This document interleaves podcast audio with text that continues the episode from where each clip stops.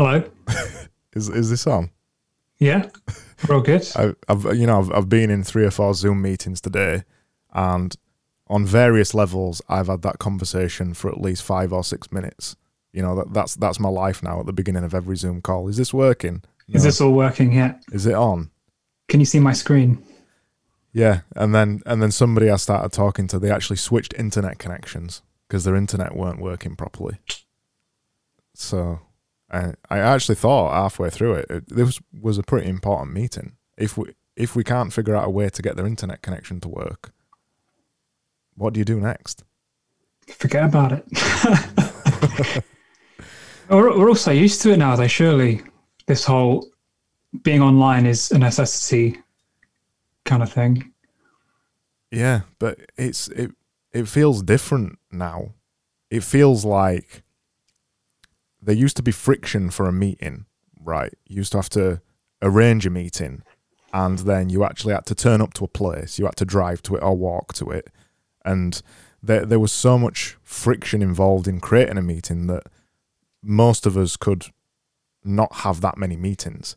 But now it's so easy that people just email you and just say, "Oh, have you got five minutes to go on a meeting?" You know, quote unquote meeting that turns into twenty minutes, thirty minutes. It's weird times.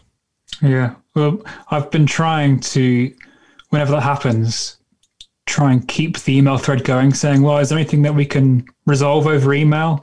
And that's my the best advice I can offer to just avoid that. but some people just insist, like, "Oh no, I, I really need to just talk about it out loud," which Well, is fine. Well, I bet this is a good place to start because I bet when you used to work as a designer for the co-op or a designer for the BBC, you were always in meetings, right? Yeah. I mean that that was that is the job really is surfing the wave of endless meetings, which I guess was kind of the thing that spurred me to do the workshop tactics project. Um, but uh, the thing about meetings is that they feel like a like a necessary compulsion of these large organizations, and Yeah. it's kind of up to you whether you thing with me I, yeah i just i just got sick of it. That's quite the honest truth of it. I, I just got so, so i hate meetings. Think that's why i made workshop tactics. It's it's a it's a trade off, isn't it? Because you went from working as a designer for people like BBC and Co-op and big organisations where it's it's difficult to get things through because of the level of meetings. Um, but I guess the ego value is high for for that kind of thing because even when I say it now, it sounds it sounds pretty cool that you used to work for BBC. So, d- did you have to kind of make a trade off between those two things? Was it the meetings that stopped you from doing that kind of work and starting your own business? Well the, the meetings i think they become well, i guess they become like this habitual thing that you also at first you're like oh this is cool. I'm in a meeting at the bbc or i'm in a meeting at the co-op and i'm you know getting the lay of the land. And then the grass grows between your toes quite quickly and then suddenly you find yourself just in meetings all the time. Mm. it's almost like um i don't know you just get like what's it called when uh, calcified? You're just in the ocean for so long that you just turn into like a calcium rock and you don't even realize it but by, by the time you do it it's too late. But no, the meetings like the, the the counter to meetings is to not have them obviously um, and to do things asynchronously. And that's definitely becoming more prevalent now with being remote. Um, but the counter to that which i really tried to push was to just bring structure to them. Like with that was that's the crux of workshop tactics is to instead of having a meeting don't call it a meeting call it a workshop or actually don't call it anything at all. Yeah. and just invite some structure to it. Say okay well, at the end of this we're going to try and get to this outcome. And then doing fun little exercises or things that make people have the conversations they might not otherwise have had is really important. But at the bbc that and the co-op any large organization really they, these two aren't special the, the meetings are really just a symptom of the culture and Yeah.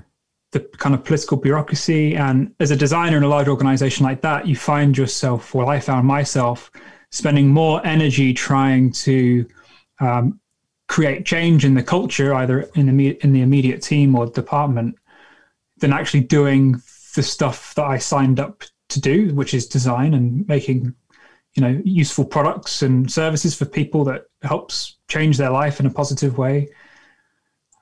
And there's a tipping point where it's like, well, I'm spending most of my working day pissed off. so it, you know, and in the words of Derek Sivers, if if it if it doesn't make you happy, then stop doing it. Yeah. Um, so that's what I did. I stopped. So that leads us into workshop tactics.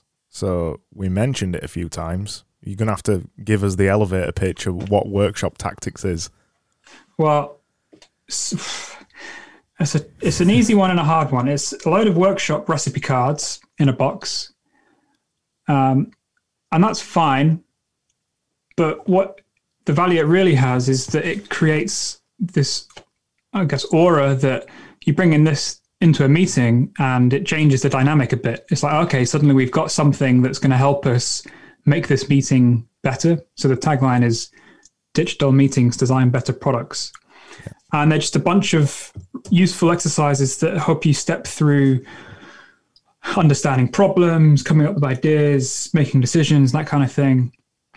And it came about because obviously going through um, my career, workshops were a big part of that. And I always saw how, you know, my mentors were doing them sort of out of the back of their pocket without really explaining where they got them from or how they knew about them. And I just saw it as just magical. And I wanted to know how they knew how to run all these workshops.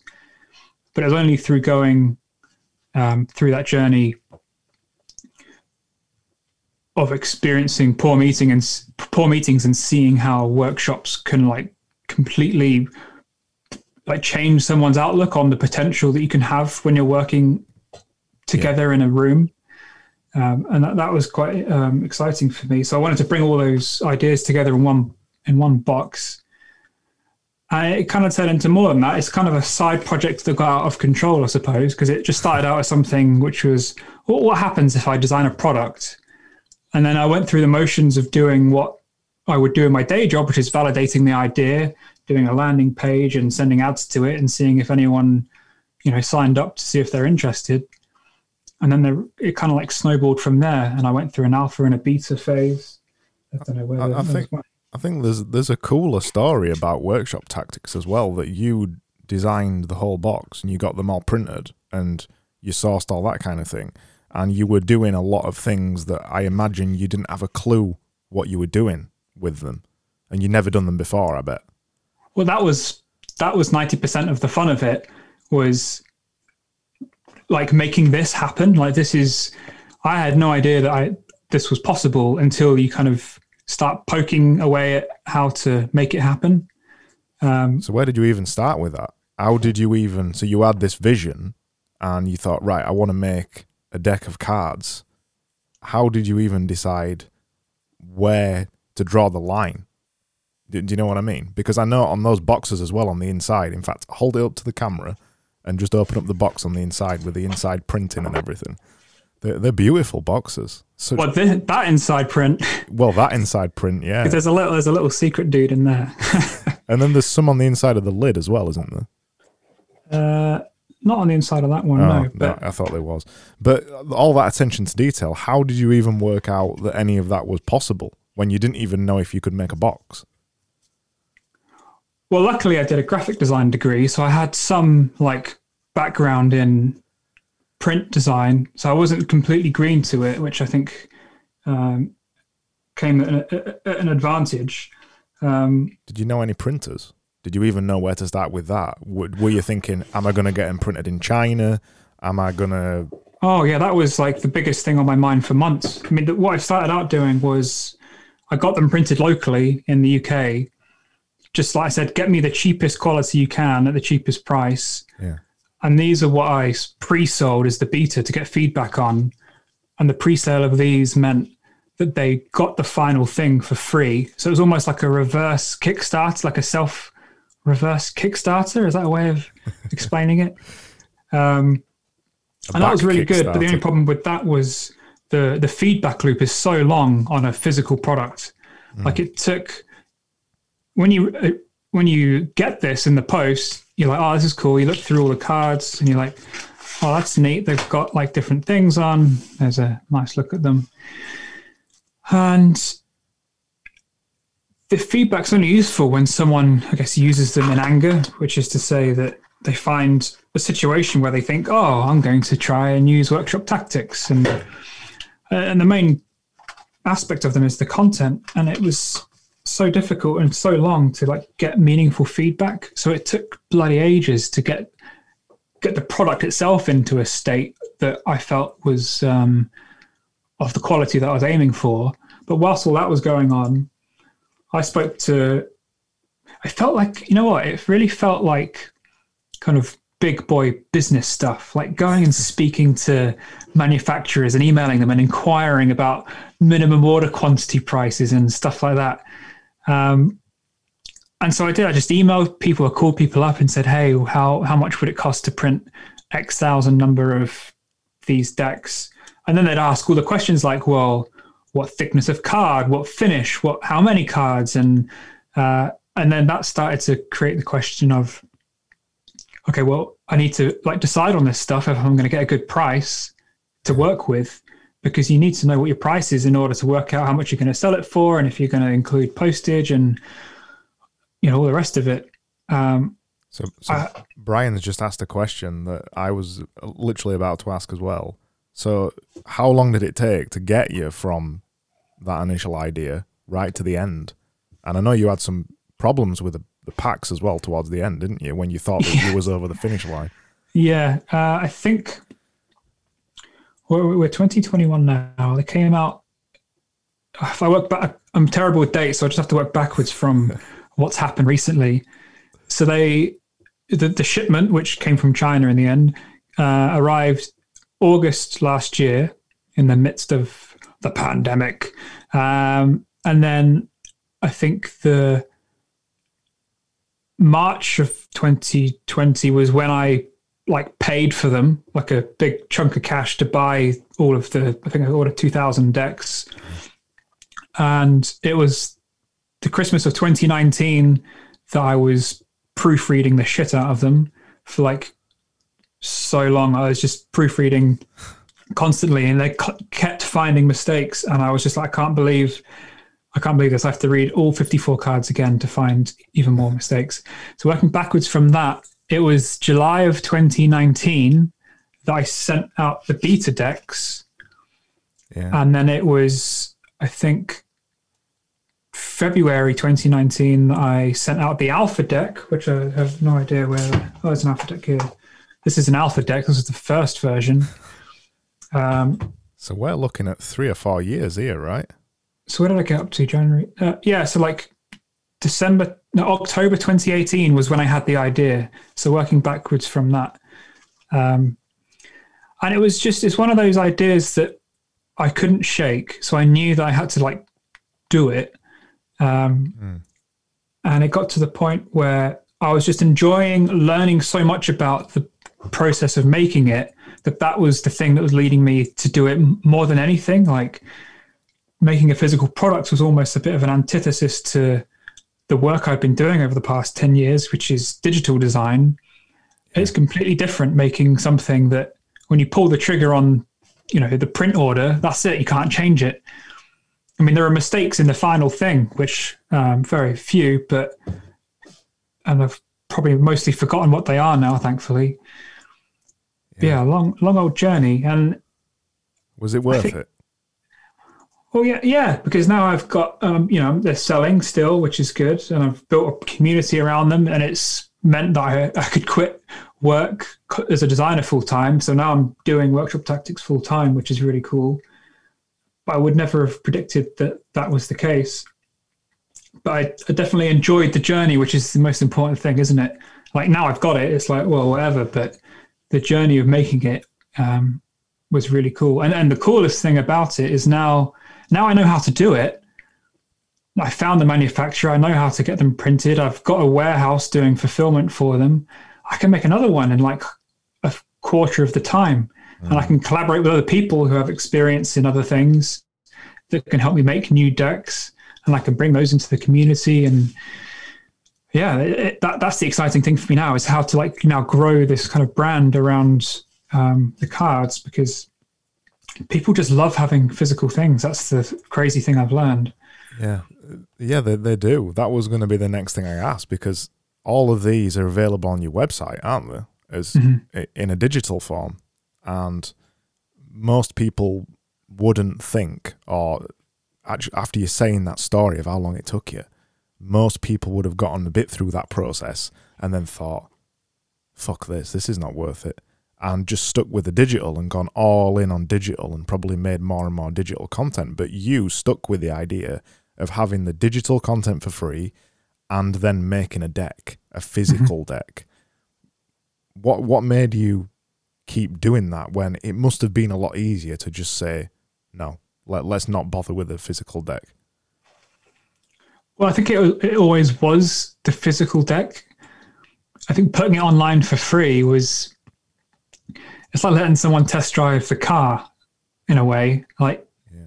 if you get to see it and try it out, you trust that it's of high quality, so you're more likely to buy it. And it's true. Like I, I ran an experiment, and when I put the tactics on the website for free, I got more sales. And the benefit as well is the SEO value of people searching for yeah. ideation workshops, and it pops up, and then they see that oh, I can get all these in a beautiful, uh, well-designed physical form. I'm going to buy them. And the thing about physical things is that I, if we were in the office, which we will be eventually one day, or some of us, uh, there are other benefits as well. I can give you that, and that has some weird aura about it that holds more value than a web link. It's 400 GSM matte finish, so it feels nice to touch and hold, and it you, you value a, a, a beauty. We, we value beauty, beautiful things, um, and that gives the content itself value. Um, and they're shareable, and you can move them around on your desk and plan away from your screen.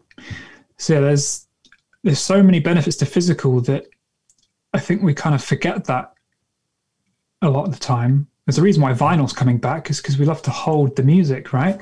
I think it's even more powerful now as well, isn't it? That we're living in such a digital world you know, as I was joking about the Zoom meeting thing at the beginning of the day, at the beginning of the podcast, we we're just all digital so so much. Even all all of us who weren't digital previously a year ago, now we've been forced into Zoom meetings.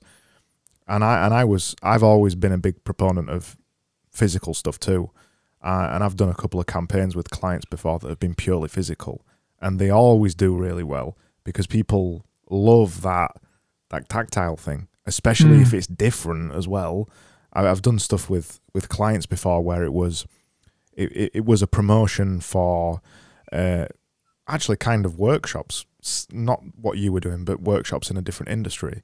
And we made we made a, a, a Tiddlywinks game, like a, a, physical Tiddlywinks game, and it and it just came in a pack. And the actual setup of it, it was just two two nicely printed A5 cards. It wasn't that fancy, but it came with the little bits of the Tiddlywinks stuff. So you had the actual little Tiddlywinks to play with, and then you had the rules in there, and it came in this fancy, bright, glossy, shiny blue envelope, like nothing else you would have got through the post that day. And it's just it's that that discovery, isn't it, with with with the physical print stuff. It's why Apple make their products, their, their boxes the way that they do. It's why you you have to hold it and it slowly slides out yeah. like that, doesn't it? It's that really nice feeling that that triple walled or double walled box that they've got because it's that discovery of something inside that you just you cannot replicate with a, a, a digital product at all. No, and, and and there's something also special about physical products in that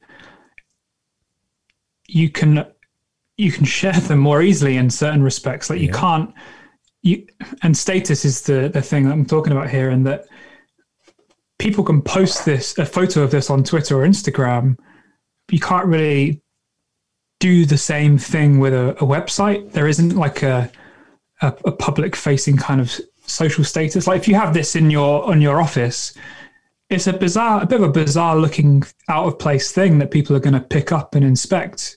Mm. And that was kind of um, I worked backwards from that principle, which is this has to be remarkable, and that is the marketing kind of strategy behind a good product is making it stand out, like you know Seth Godin's Purple Cow, um, and you can't do that with. I suppose you can in some respects if you make you know a website that's not like the others, but there is something. When I, I spoke to a lot of my workshop tactics customers over the summer, and the thing they said about this was, quote unquote, I don't know why, I just like physical things. And that's the kind of prevailing answer. Uh, we, we can't really put it into words, but I think it must go back to, you know, being cave men and women that we, we, we, we've grown up or we've evolved to have physical things and we resonate with physical things. We we've got uh, fingers, haven't we? We've got fingers, and the fingers have got sensors on the end of them, so we yeah. we, we, want to use them. Yeah, exactly. Yeah, it's a sense. Exactly. Yeah. Um, yeah. But the, the, go on. Go on. I was going to say that the, to answer the question, like why did I make a physical product, was because I wanted to. I wanted to make something because it was fun to make, and it just so happened to turn into something viable you know. And it was also a lesson in branding it was a lesson in marketing it was a lesson in logistics it was a lesson in um, working you know worked with an illustrator my one of a good friend dave hill illustrated them. Just every aspect of it i enjoyed so much. And you just can't you don't get that when you're making digital stuff. Yeah. Yeah. Yeah you're completely right. Um, on on the physical physical print stuff the only thing that we've ever really got printed at Genius Division is ridiculous business cards, and well, we haven't done them for a year or two now. What's the point? But even though we barely ever gave them out, there's just this thing about having a business card that is like nobody else's business card, uh, and uh, and this is just like my favorite scene from American Psycho, where, where they're, just pouring over those business cards and the different fields and stuff. We always do. Well, I always design a ridiculously thick business card that can barely be bent. That's made out, yeah, that's made out of paper that don't fit in anybody's wallet, and it's like 900 GSM. I think I did ones at 1200 GSM one year. Wow. Uh, and we we've tried letterpressing and things like that before. Letterpressing is my personal favorite because it's tactile again, mm. and people can rub the fingers over, and it just uh, every time somebody gets it, you give them it in a meeting or a networking event or whatever, and they go, "Ooh," every yeah. time, "Ooh," uh, and it's just it's that it's that little moment there, that that intangible moment that you just you cannot buy, and the, there's there's way to do ways to do it in digital, but it's much easier to do with print. Uh, I I I um I think why your product does so well and I, I, got it through the post as well, and, and I was like, "Ooh, this is nice. Ooh, look at that! It's printed on inside, uh, and things like that." I think why it's done so well is because it's got it's got soul. Uh, you you look at it, and it the the illustrations are nice and playful, and it's all lovely designed and all nice nicely designed, and the box is really nice, and everything about it is nice. And I I'm I did a talk just before the whole coronavirus thing kicked off in March, and I've just re-recorded. I'm going to upload it to my YouTube channel at some point over the next couple of days. And the whole talk was about soul in design hmm. and how I was specifically talking about digital design and how now with digital design, by us using these words like wireframes and UX and UI and all of this systematic wording, we're losing the idea of soul in design, particularly in digital. And we, we, we're putting a layer between what a designer used to be like, like you was with that product, where you are the the one the one source of the idea, and you had a vision, and you was going to complete it no matter what, and it all came out. It was your personality into a product. We're losing that now in digital, but when we do lose that, we lose that soul of of a website, and we all know a website. You'll know a website as well, where you just go to it and it's just nice, or Mm. it makes you smile, or it's it's got a funny joke in it, or or whatever. It's just got that little bit of extra something. It's not always extra design, but it's extra something. And I think we we're starting to lose that in the way that we're designing digital products, and I- I think I think it's a shame. I think it's a damn shame. Yeah, I mean that that was kind of one of the things that drew me to making it was, like I said before, it's the antithesis to what digital and UX design is. Like, to be honest, design in UX now is a commodity. Like, if you want to make a website, there's rarely a reason to design one now. You just need to know what you want to say, and you fire up a Squarespace website. Um, if you want to create a new website, you're better off just grabbing a set of components someone's already already designed. And so the creativity really comes down to what I think is is content is like the last bastion of creativity for a digital designer when everything else is pretty much you know web, websites are almost a solved problem now uh, in terms of like you know getting a website up to help you do a job and I know what you mean about the soul. Like I think when you come across a website that someone's clearly just used a single HTML file and no CSS, like they, I love those websites where people just don't give a shit. They've just done a HTML website just using H1s and P tags, and that's their website. And it, th- there's almost something pure in that because they've focused just on the content and it gives it a soul in a way in that sense. But that, to go to the other end of the spectrum, the websites where people have just gone completely overboard with interactions and fun little playful things. That's the soul coming through as well. Like I don't know if you've seen uh, the Poolside FM website.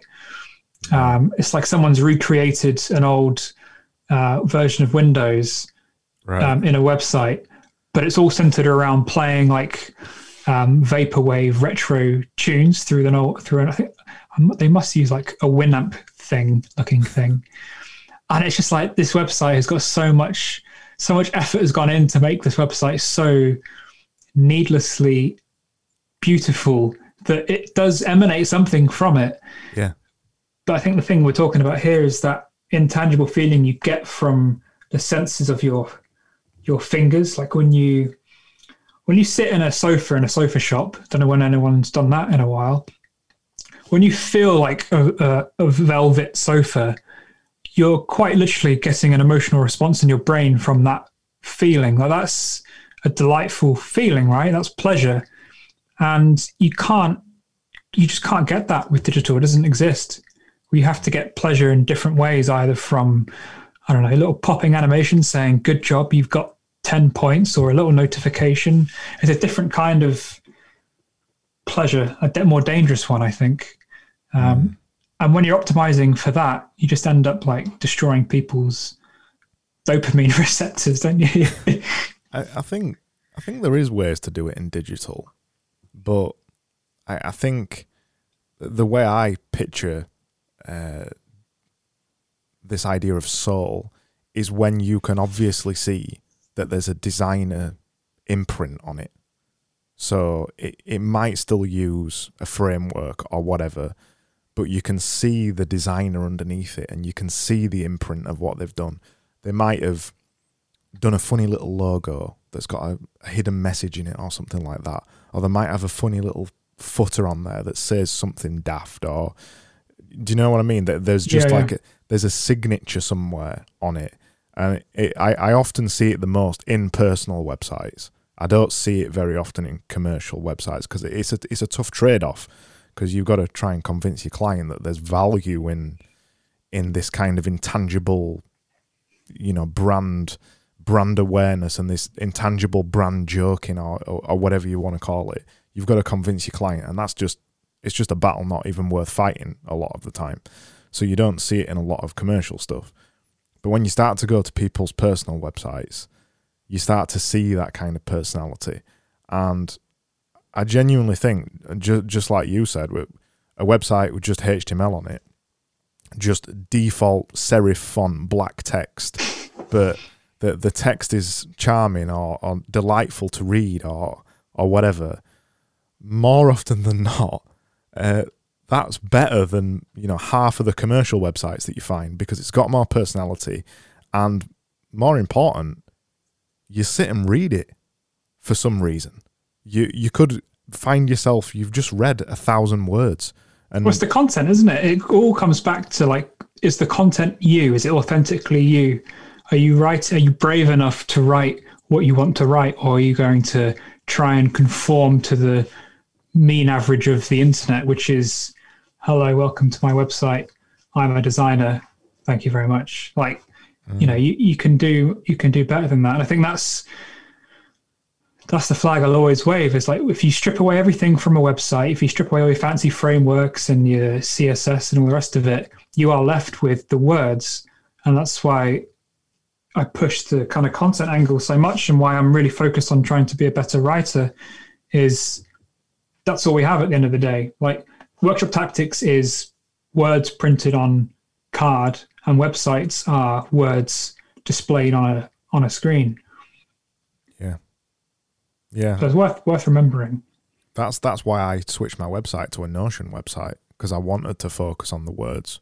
Uh, I, I was getting too too het up on the idea of designing a fancy website, and it's that's for 15 years stopped me from designing a fancy website, knowing that I want to design a fancy website. So I just thought, sod it, I'm gonna now now Notion's viable to build a website on.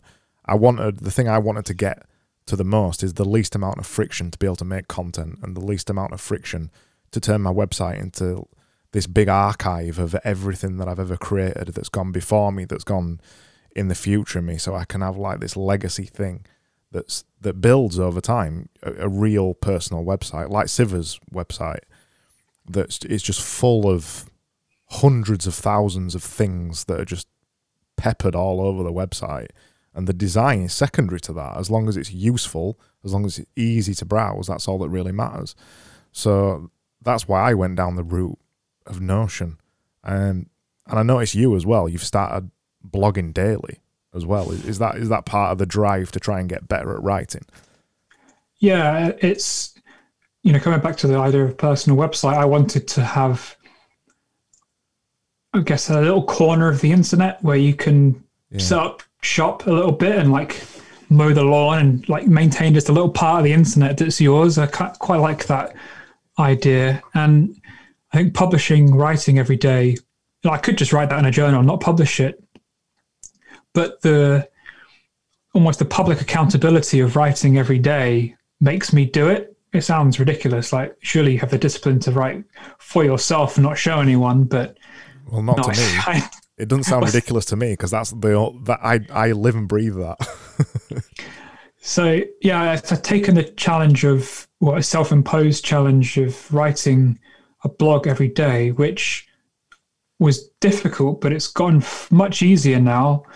And I've been using this um, thing called the X effect, which I'm sure many people are familiar with already. But if you're not, I don't know who invented it, but I heard about it from um, a story about how Jerry Seinfeld used it, the comedian. Who who doesn't know Jerry Seinfeld? Um, and he he would put a cross on a day in his calendar um, for every day that he wrote jokes. And the idea was that he, he he would never break the chain, so he just got into the habit of getting the reps in, so to speak, um, for writing jokes. And over you know the course of 10 years, if you're writing jokes every day, you're going to be pretty good at writing jokes, right? Um, and I did a little bit more digging into like why that works. And apparently, statistically, after 49, 50 ish days, if you do something um, every day for that amount of time, that's when the neural connections in your brain start to like solidify to make that a proper habit. And I've been going now, I think I'm about to hit day 36 tomorrow. And it's so weird. It's such a weird feeling. Like tomorrow, I know that I will write a blog post. It will just, it will just happen. So, I will it to happen. Like I wrote, I wrote a blog about um, this at, when I was at the two week mark, but like I will if I have to get it done, I will. So I'll, I'll write a blog post on my phone whilst I'm walking the dog, or I'll write one while I'm rocking my son to sleep, or I'll write one while sitting on the toilet. Like it doesn't matter; it gets done. Yeah. And that's it's it's quite nice to have like a, a flag in the day that you're always trying to hit. And if you complete that, it feels like you've scored the day. And it's honestly, it's the most satisfying feeling. And all the benefits that come from that are incredible. Like just being able to publish your ideas means people see them and talk to you about them and uh, share them. And you, you then connect with other people and you get better at writing and your ideas become more clear to you and they kind of spur on other ideas. So I, I, I can't recommend it enough. But I'm aware I've become really preachy when I get into a new thing, so I don't want to like, like start throwing it around too much. But yeah, I'm loving it. I, really am. I, am I'm, I'm the same. I, I become really preachy as well. I, I, I mean, I, I, Some kind of recency bias, isn't it? Like, oh, I just tried yeah. this new thing and it's great. You should do it. And then a month later, I'm not doing it. Uh, well, I, I've done loads of daily challenges over the years. I'm a big proponent of it. I've got the daily visual thing. It's the whole point of it. I do visuals every day. I don't write every day. I've tried to do it before and I've never stuck at the habit. I'm considering doing it again, but I'm not sure yet. Try, try the X effect. Honestly, it's yeah. It's, there's something magical about it. But I, I, think we had a little conversation about this on Twitter, and I think what's really interesting about this is we we, we were talking about quality, wasn't we? Mm. Um, versus quantity. Yeah, the, this this idea of quantity versus quality, or uh, you can only pick one. And I've long since believed, and I can't remember who said it first. It certainly wasn't me, but quality falls out of quantity, and you need the quantity to get to the quality. Otherwise, it just takes you too long. It literally it takes too long. There isn't enough years in your life to get good at something without quantity. And when you think of anybody, famous athletes, famous actors, so anybody with a skill who's well known for the skill, they have put hundreds of thousands of hours into that skill to get that good. And it just isn't the thing that people like hearing because, well, it's hard. Uh, mm. you, you know, it, it's, it is hard. So I often hear, I tweet it every now and again, the quality quantity thing. And the kind of replies I often get is, well, what if I want to make a quality thing instead of just a thing? As if there's a difference. As if, as if making something shit is not part of the process. Do you know what I mean? As mm-hmm. if there is no value in making something bad. As if you can suddenly go from I am making nothing to I will make an amazing thing. Uh, what what do you think about that? Well, I was thinking about how like the whole daily thing is interesting because the people that seem to come out with like a banger out of nowhere every six months, they haven't like woke up one day and then just done it. They've been working behind the scenes, sort of what scene there is, but they've been doing that privately for the for all that time that they've not been present. I think the difference between, I guess, you know, my my daily blog and your daily visual stuff versus people that are doing things seemingly sporadically is that we're just publishing every day. I think the people that seem to come out with quality as a you know one off every so often, they're just not publishing every day, but they're still working every day. I'm sure of it. Like you take an Olympic athlete, they spend 99% of their career training. Yeah. And then it's only the one, two, or three races with the gold medals that actually count that they're remembered for and I think it's a it's an important thing to remember because yeah, because it, it gives a fake a fake look at it, doesn't it? You think that they they're doing one quality thing every now and again, but they're really not. They are training every day, like you said. Yeah, and it's this idea. You know, uh, when you when you said to me that quality falls out of quantity, that really clicked for me because I always saw well, I always thought, oh, you, you have there's a trade off here. You're either doing a load of stuff not very well, or you're doing one thing really well. But really, it's the it's the sum total of that quantity that leads you. Uh, imagine take a stock uh, a stocks and shares graph, you can either track it by minute and see it slowly go up, or you can track it by six months and you just see the the those peaks. And if you're publishing publicly every day, you're going to see all the bad stuff, but you see it gradually get better. So I think it's just a matter of ego, I suppose. Like, are you humble enough to put out bad work? Mm. And I think you learn more if you do put out bad work because you start to get a sense of what's working and what's not. Like, there's nothing more. I suppose I've got a bit of experience with this. Like I used to do um, like really kind of absurd animations on YouTube, like hand drawn frame by frame animations. and they would take months and months and months. Like the last one I did, or the last big one I did was, oh, I think maybe a minute and a half long, and it took me a year to make. Oh, you're not salad. You're not. You're not a guy who makes salad fingers, are you? No, no, but heavily inspired, I'm sure. Um,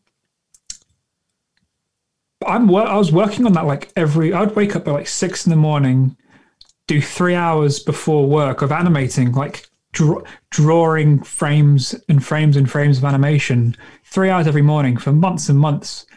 And that was like the grind that you don't see. Mm. And then one day a video pops up on YouTube and there it is. Uh, and someone watches it and they breathe a laugh out of their nose a little bit and close it and that's it it's done and like it's it, it was doing that kind of work was like the most rewarding thing simultaneously unrewarding thing because it's yeah. such hard work for such a little payoff when you're I don't want to say competing, but when you're seeing other videos that okay might are probably funnier, but took someone 10 minutes to make. And so I really had to enjoy it for the craft of making like a crazy frame by frame animation. But my, the point I'm trying to make is that you'd hear nothing for a year and then bam, something would come out and it was of really high quality. I had hope, um, but that didn't just happen overnight. It was the underlying kind of hard work that you know, waking up at six in the morning and learning how to draw pigeons and making them explode. And I'll have to send a link in there. Yeah. After this, if you want to watch them.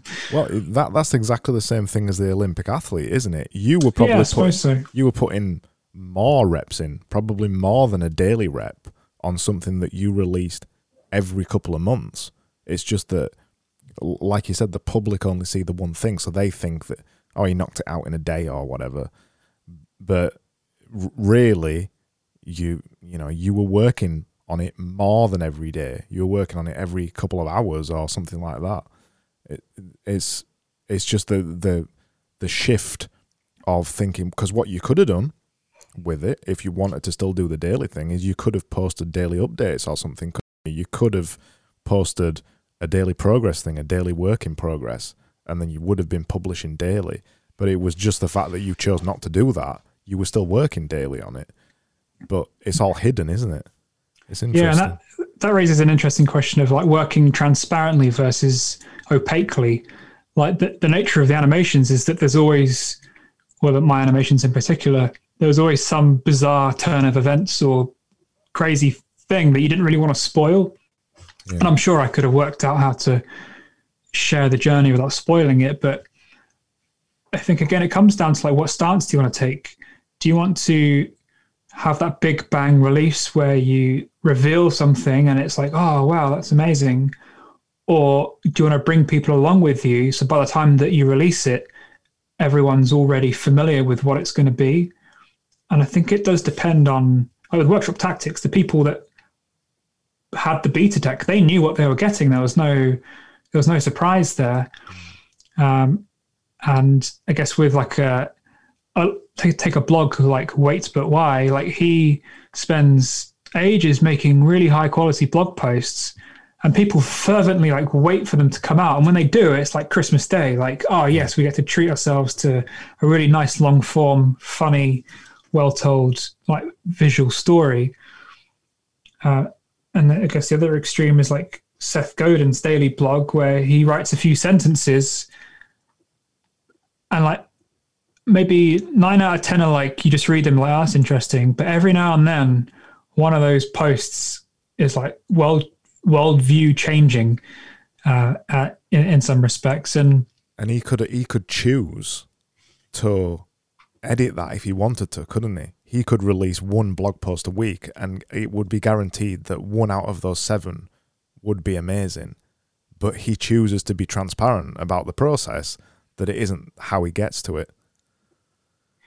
Yeah, and I think it comes back to like the. I think there is an always going to be an advantage to the free to being more frequent and transparent than less frequent and opaque because you get that you, you're closer to that feedback loop aren't you? If you're putting something out every day you're getting you're sensing more. You have a shorter sense sensory blah blah blah. I don't know what word i'm trying to find here. Blah blah versus, yeah. Versus like a you know you could write a blog post and it'd fall flat and maybe you'd do some i don't know testing beforehand but I feel like you have a finger on the pulse of what ideas not only resonating with your audience, but with yourself if you're publishing every day. But really, it comes down to habit for me, like the daily publishing, holding yourself accountable, hopefully building up an audience of people who come to expect it also um, helps, I'm sure.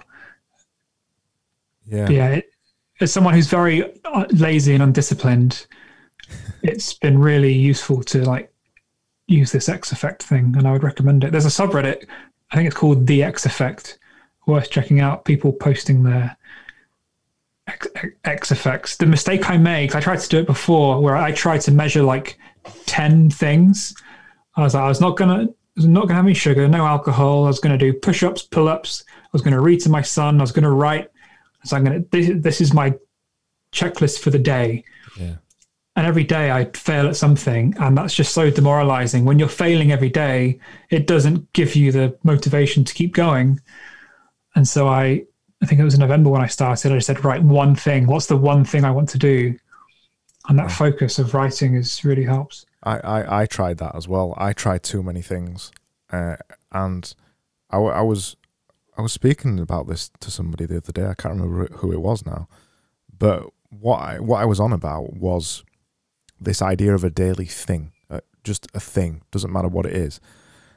And this idea that we should always hold something for ourselves in every single day that we've got, a creative activity. And for you, it's writing. For me, it's a visual. For somebody else, it could be a photo, whatever. It, it doesn't matter. But there's just something really nice and really kind of magical and, and just really like soul affirming to just have that little bit of space, even 10 minutes in your day, to for you to just go, tick, I've created something. And I, yeah, and absolutely. And it's out there. And it's nothing yeah. to do with your day job. It's nothing to do with anything else. It purely came from your head and you manifested it. I hate that word manifest. I don't know why I just used it. But you you manifested it into the world and it's just it's just nice, isn't it? Yeah. It, honestly, it's like it's becoming a s- slight problem now in that I'm starting to prioritize getting my blog out more than my other work, or I'm spending far too much time on my blog. Um, so that's definitely something I'm going to have to nip in the bud. That that's how I felt at first when I was doing it. I, I, I was doing it first before any of the work, but I always rationalized it because it, it helped me get into the mindset of doing work. So I, for me, it didn't matter which way around I do it. If I if I'm doing something, if I'm doing a piece of work, and I'm just feeling uninspired or whatever, I think it's quite nice to have that thing just sat there where I can just go, yeah, this is not working, and I know I can come up with an idea in ten minutes for for a visual, and it's just nice to have that thing and I can publish it, and then I get a little bit of a dopamine hit as well because some people might like it, and well, it's addictive, isn't it? I've I've found the habit of writing, you know, and I've done some visuals every now and then as well. The the process is addicting. The the, the daily creative act. I didn't realize how much I missed it, and yeah, me too. I don't know how more I can compel people to do it if you're not already, but just do something daily. It's honestly when I wake up in the morning, it's the first thing I think. Like, what am I going to write today? I don't think, oh, what do I have to do for workshop tactics or product club? like that stuff's getting in the way of my my writing now. And now I'm trying to think, well, how do I how do I reverse engineer my life so I can just all I need to do is just write my blog. Shit, do, do I want to become a blogger? Oh my god! Shall I just sack off Product Club and Workshop Tactics? You've missed Oh that God. boat, mate. If you I want to become a blogger, yeah, so it's um, yeah, it comes with its problem. They're nice problems to have though. But yeah, it's really it's really good. do you find now that anytime something happens in your life, you go, "That'll make a good blog post"? Yeah, that I think that's a good thing though because it there's a, I think it must be a Noel Gallagher quote. He says that ideas. This is paraphrased by the way.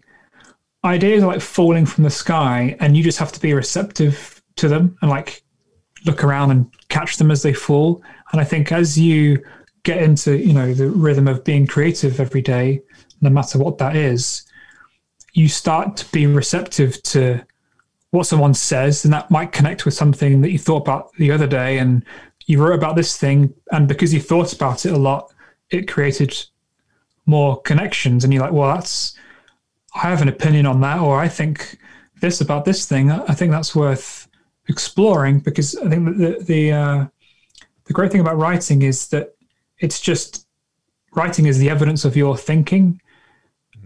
And so when something interests me, it's like, well, I'm going to go and write about that. But what I'm really going to, what I'm really saying to myself is, I'm going to go and think about that, and then the result is the blog post, and it just clarifies your thinking. And by doing that, you then have this thing that you can say, hey, look, this is something I've thought about. What do you think? And that, you know, it's just an exponential compounding thing, isn't it?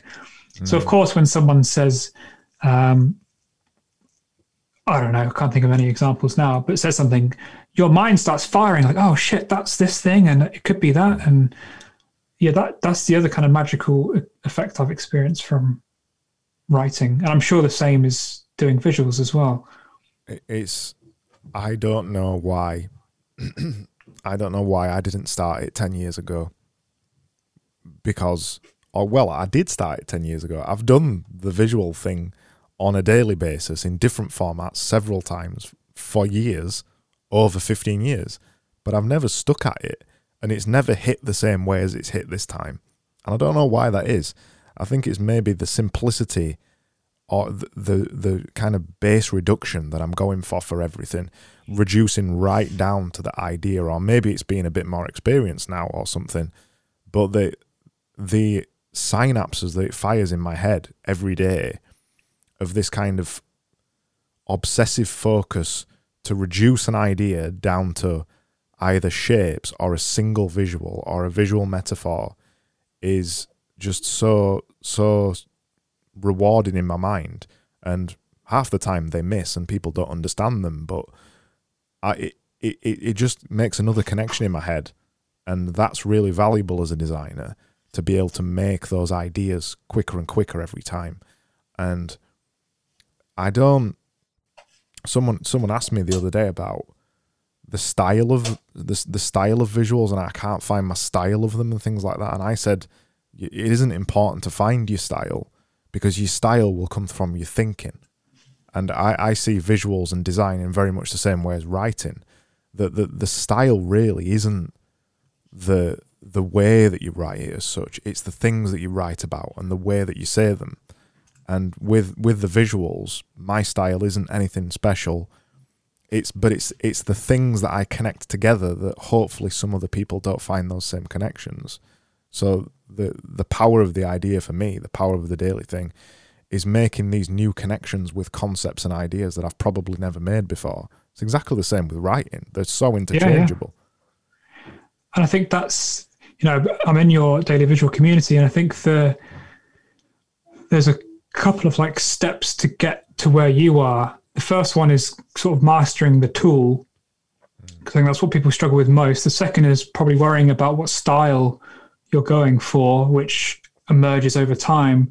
But the most important and final thing is the mastery of ideas, and that only happens through, like you say, through practice of finding and learning how to use metaphor and analogy and the more the more connections you've made in your mind the more other possibilities that your brain can easily access um, there's a i don't know if you heard of christoph niemann he's like tell me please tell me you've heard of christoph niemann I haven't, no.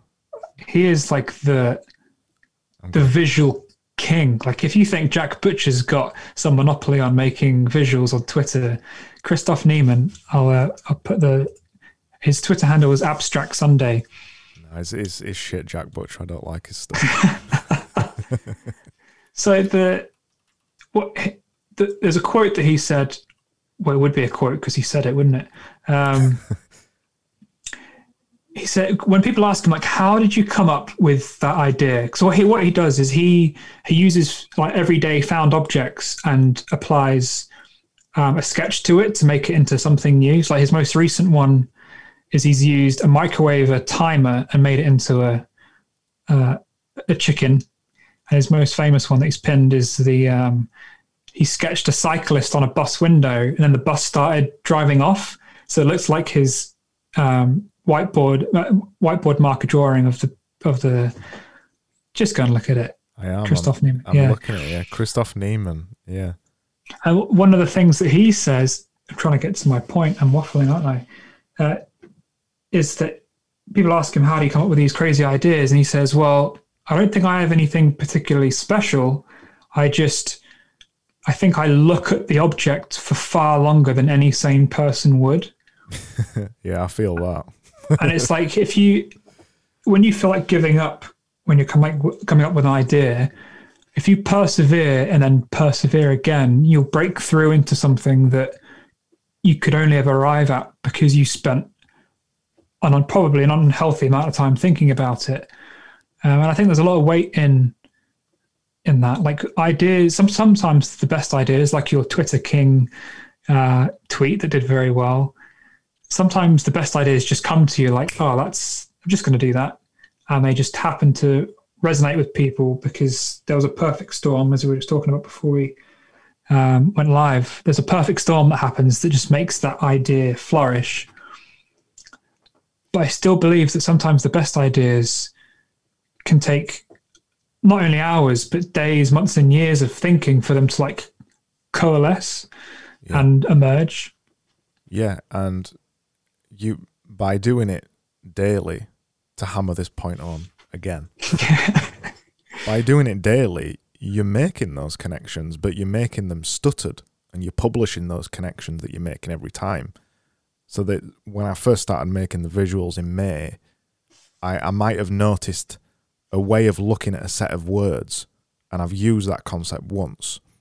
And then I might have spotted the same way of looking at the words and used the concept again, but in a more powerful way. And then by the time I've got to eight months down the line, I've used the same concept again, but it's so reduced and so powerful that it just hits and people understand it. And that is that process in real time. I've really spent eight months at this point, 10 months or whatever it is, kind of meditating over a lot of concepts. And the majority of the concepts is the same concept over and over inspirational or motivational or whatever. But you spend so much time collectively over that time. I called it design meditations, and it sounds a bit wanky, but it's it is. You, you- I, I remember you saying it, uh, and I like the concept. you're you're, med- you're meditating over a set of words or a concept um, and I, I, what I do with a lot of the ones that I do is I look at the individual words and the way that the word connects to the other word. Uh, and it's going to sound like really psycho but I'll spend a, couple of minutes reading the quote and then looking at it and sometimes you'll spot a connection between two of the words that you just know probably nobody else has seen before, and then it makes a clever visual. But when you publish it, the visual doesn't directly relate to the quotation. But now it's a puzzle for somebody to work out. And the people who work the puzzle out, as soon as they work that puzzle out, it's the same thing as the soul thing, and it's the same thing as the giving the business card to somebody and they go, "Ooh," uh, just that. "Ooh." Yeah, yeah. they go, ah, that's that's that's clever, and you haven't spoon fed them it, and they people really enjoy that. It's almost like the the act of meditating on an idea to come up with the visual for it. That is a puzzle in itself, and then you're almost trying to then make a puzzle from the puzzle you're solving. Hmm. If that's a, a a way to understand it, Yeah. And so that that moment that you found that clicked, you're merely passing on as the artist to the viewer.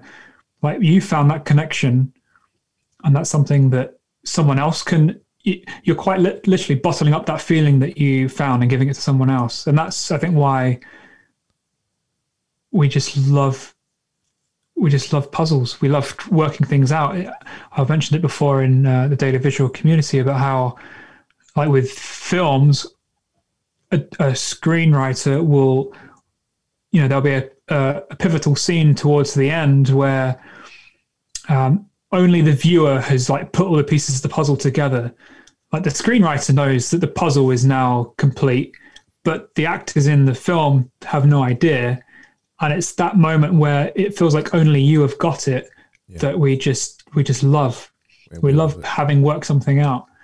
And and to be able to do that you have to leave something out to let them solve and and that's the bit that that's the hard bit right that's the hard bit and that's the bit that you need experience to understand what bits to leave out and what bits to leave in that's the thing you can't i don't even know if you can teach it honestly I Is it called think... tacit knowledge, where you it's just you only know it by intuition? I think, and again, only something that you can really develop through repetition.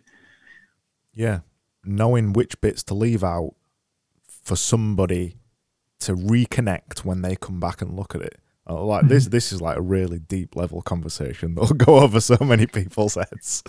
but it's uh, it's interesting to have a little bit of mental masturbation over it. I haven't heard that term in a while. Uh, I want to before we go because we've gone for yep. an hour and five. It's it's been really fun, but I want to ask some of these questions that you got on Twitter because uh, okay. every episode I ask people on Twitter for questions. Uh, and i have I've had all sorts of other people on, and nobody's ever answered, but you they have for you. So you're obviously a mini celebrity that I'm not aware of. yeah, i will join you in that. so, um, I, I really like this question from Matt Harriman. Um, he's he's talking about this idea that you you blogged about this productive discomfort, and and you said aim for productive discomfort. Things are easy when they're familiar. Things get hard when they're unfamiliar. And you talked about straddling the two zones. Uh, and he said, interested to hear more about ways to stay in the zone of just enough discomfort. So this idea of productive discomfort. Yeah. So this came about. Um, we had a session in Product Club, the community that Workshop Tactics kind of sits in, um, and we had a session on user story mapping with a guy called Tom Kerwin, and the idea spurred from him. Really, he said to me, well, said to us in the in the in the meetup that the best way to introduce a new concept to someone, an unfamiliar concept, is to show them the unfamiliar concept with something that they're familiar with. So if you were to explain, um, I don't know, systems thinking, you could use like how coffee is made as a way of describing how systems work. And that becomes learnable and not completely daunting because you understand like what goes into making coffee but you don't understand how this systems methodology works. But seeing how they kind of both come together makes it easier to understand. And that kind of led me to think about well, whenever you're whenever you're like learning in the flow state, I think someone else posted on that Twitter thread about like it's used um, in education theory as well and game theory is yeah. that you you learn best when you're in that flow state where the difficulty is just so that you'll feel like you're making progress, but it's not too easy that there's just no reward to it. To answer the question of how to stay in that state, I don't know. I think it's like um, the best way I can think about it is, from my own experience, is that if you are the person holding the like a weight on a piece of string, and that is pendulum swinging between the two states. I don't think you can like precision point yourself into that like cross section like so easily. I think you have to slowly kind of pivot between the two and just try and slowly come into focus on something as you're working on it. You, I think it's just an intuitive thing. I can't uh, rightly say how to get into that zone. Try and find when, the edges. Yeah, or find something. If you're struggling with something, try and find something that you're familiar with, and see how that applies to it. Um, like I was, I've never designed a box before, but I've done print design, so I was familiar with how to um, like do print design work, but I'd never made like a net box before. But I knew how to print stuff out and stick them together. So there was bits that I had knowledge about that you kind of use to your advantage. Um, yeah. I guess you just know, like if you already know the stuff, then it's going to seem easy to you. If you're completely out of your depth, then you just your brain just shuts down. I think you do feel you feel like you're in the zone when someone's explaining it to you. And metaphors and analogies, if someone's explaining to you something with metaphor and analogy, then that's why that works so well. Is because it's using something familiar and unfamiliar. I haven't really got a good answer for that one. I, I, I don't know if this is appropriate. Tell me if it's wrong. But I like the concept of just in time learning for this. So the idea that you have a goal to learn something, and I always think you should have a project for the thing as well that you're trying to learn. And you only learn the thing you need to learn when you need to learn it at the point, right at the point. So no, I think I think I'm on the same camp as you. I mean, with workshop tactics, I only needed to learn how to get a warehouse to like look after the products and ship them out when it got to the point where the manufacturer was asking me like, oh, okay, where are we sending these to? It was only at that point that I thought, okay, shit, I need to actually work out how I'm going to send these every day, whilst being able to go on holiday or whatever. So yeah, I'm completely with you, and that and that being in that moment, that urgency to learn that thing puts you a little bit out of your comfort zone as well. I think helps. Otherwise, you could just like learn at your own leisure for a year and then never find the need to use it. Yeah, that that's the idea of uh, learning for fun versus learning for something useful. I, I mm-hmm. don't understand the idea of learning anything for fun. If you're learning something for fun, it isn't learning; it's entertainment, really, isn't it? Yeah, I suppose so. Or a pastime, like you'd learn to knit, so you can knit, and then you're knitting. Great. Well, I, I don't even think it's that though, because if you learn to knit and then you knit, that's fine. But if you're learning about, I don't know 16th century Victorian history, but have no intention of ever applying it to anything, uh, you're not a pub quiz expert or something like that. It it feels like, to me at least, it feels like a waste of time that you, you're learning. We, we all know that kind of person who, whenever you say anything to them, they go, "Oh yeah, did you know this fact about him?" I'm like, I don't give a shit. It's, it's, it's I don't say that to the face, but you do you know what I mean? It, yeah. it feels like they're full of this pointless knowledge, and I always think, well, what if you just didn't have the pointless knowledge and you've left some room in your brain for some useful knowledge? And how much time have you spent learning about 16th century Victorian times? And what could you have done in that time that would have been useful? Maybe that says more about me than other people. well, it's, it's learning something applicable, isn't it? Like if you're learning about something that you know you're never going to use you are just doing it for your own entertainment aren't you? Like people read history books because they like to learn about history and that's fine. Um, so i probably wouldn't even put those in, in, the same category as productive discomfort. Like i don't think that's uh, in the same realm at all. That's like unproductive comfort i guess. Yeah. And then to finish it off let's let's go to ian's question. So ian asked this is a big bloody topic this one Ian asked, ideation. Do you have a process to come up with ideas for personal products? I guess the way to frame the question would be how did you come up with the idea for workshop tactics and how did and how many other ideas were there at that point? Um, and how did you settle on that one? I suppose that would be a way to frame it that might work. No, that's a good question. I luckily, unlike the last question, I have a pretty concrete answer for this one. Um, so the story of workshop tactics is, and this should hopefully answer the question of how to come up with ideas. Um, was throughout my career, I'd learned how to run these workshops, and I'd started contracting. So, kind of going out on my own, going into organizations, and I happened to be at a, a, a bank in the UK, um, working in their digital team. And was the first time I'd worked anywhere where people, everyone was wearing suits. It was very weird. and my first day, I was kind of pulled into a meeting and I kind of impromptu ran a workshop, uh, just like an ideation workshop, um, just to, you know help them come up with some ideas for something.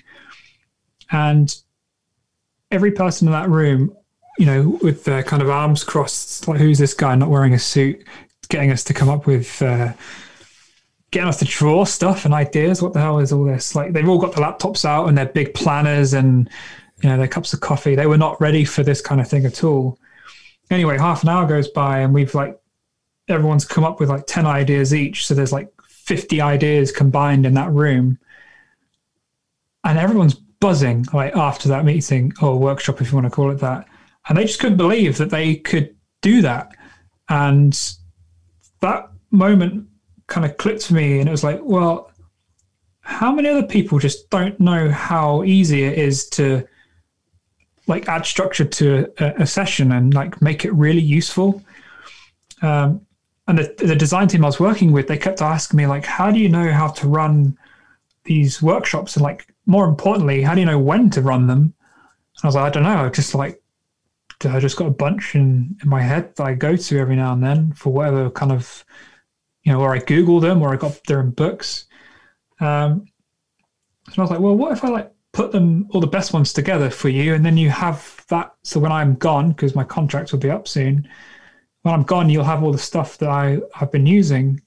And so that was like where the idea came from. It it it emerged from, I guess, seeing several instances, several instance, instances where workshops resonated with people, and then also hearing and seeing the need. Very key word there is the need for this because I, ideas, I believe, should try and solve either solve a problem or improve uh, a situation of some sort, and that was kind of it. It's like, okay, well, that's that's a neat idea. And it, there's another part of that question, which was how many ideas did you, you know, did you have? I think that was your question, Craig. Yeah. And the funny thing about workshop tactics, and this is also a good kind of barometer for how good I think an idea is, and that's a whole other topic: is is there such thing as a good idea or a bad idea? Only the execution it was an idea I just couldn't shake. I kind of use the analogy of like a stone in your shoe. You just it just annoys you because it's there. I just couldn't stop thinking about it.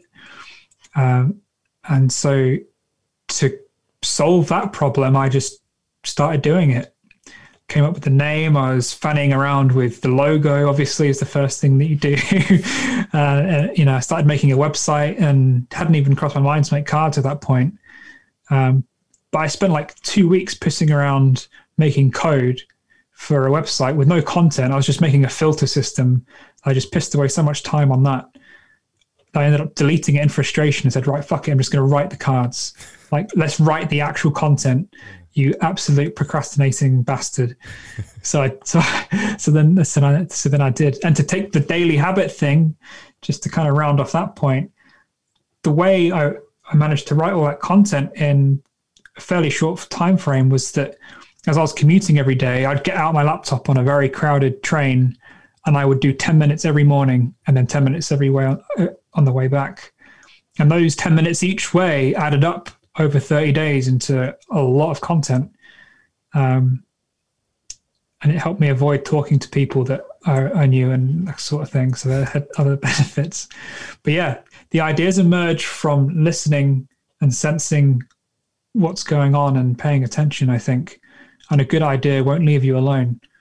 Yeah, I, I, I feel that strongly. I very rarely write ideas down in in anywhere.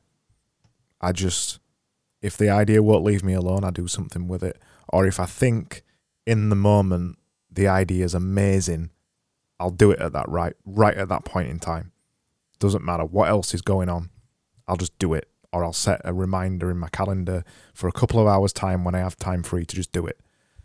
Uh, I, I think I, I don't want to go into this topic too deep because we need to go. um, but I, I do actually feel that with an idea, the longer time frame you have from initially thinking about the idea to actually executing it, I think the idea gets worse, no matter how good the idea was at the beginning.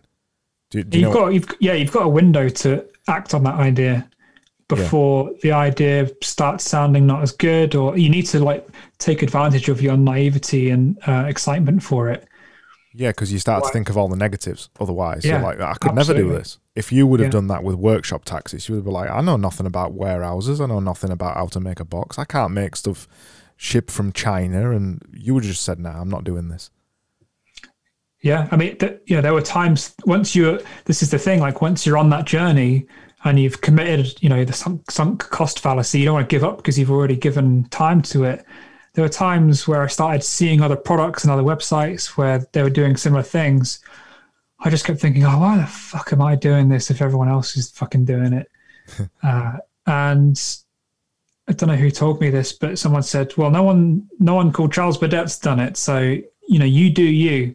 And I thought oh, that's a it's a good way of looking at like the competition is no one can do what you're going to do, uh, and that kind of helped me not worry about that. But if I had learned that early on about like oh there's all this stuff, have you not seen this stuff before? I would have been like oh yeah, there's no point doing it. It's all been done before. There's no way, no better way to kill an idea than to see someone else having done it already really well. Uh, I think that's a beautiful way to end. I don't think you're going to say anything more sage like in this episode, Charles. okay, Um, we'll leave it there. Yeah. Uh, thanks so much for that. That's That was awesome. We ran to nearly an hour and a half. Um, well, thanks, Greg. It's, it's been yeah, it's been a pleasure. Thank you. we we'll definitely chat again about some other stuff because there's so much other stuff to talk about about design and ideas and blah blah blah and all this stuff. Yeah, it's an endless stream. If only we could do it over a beer, that would be great. I don't know. Right, I'll speak to you soon. Thanks so much. Cheers, Craig.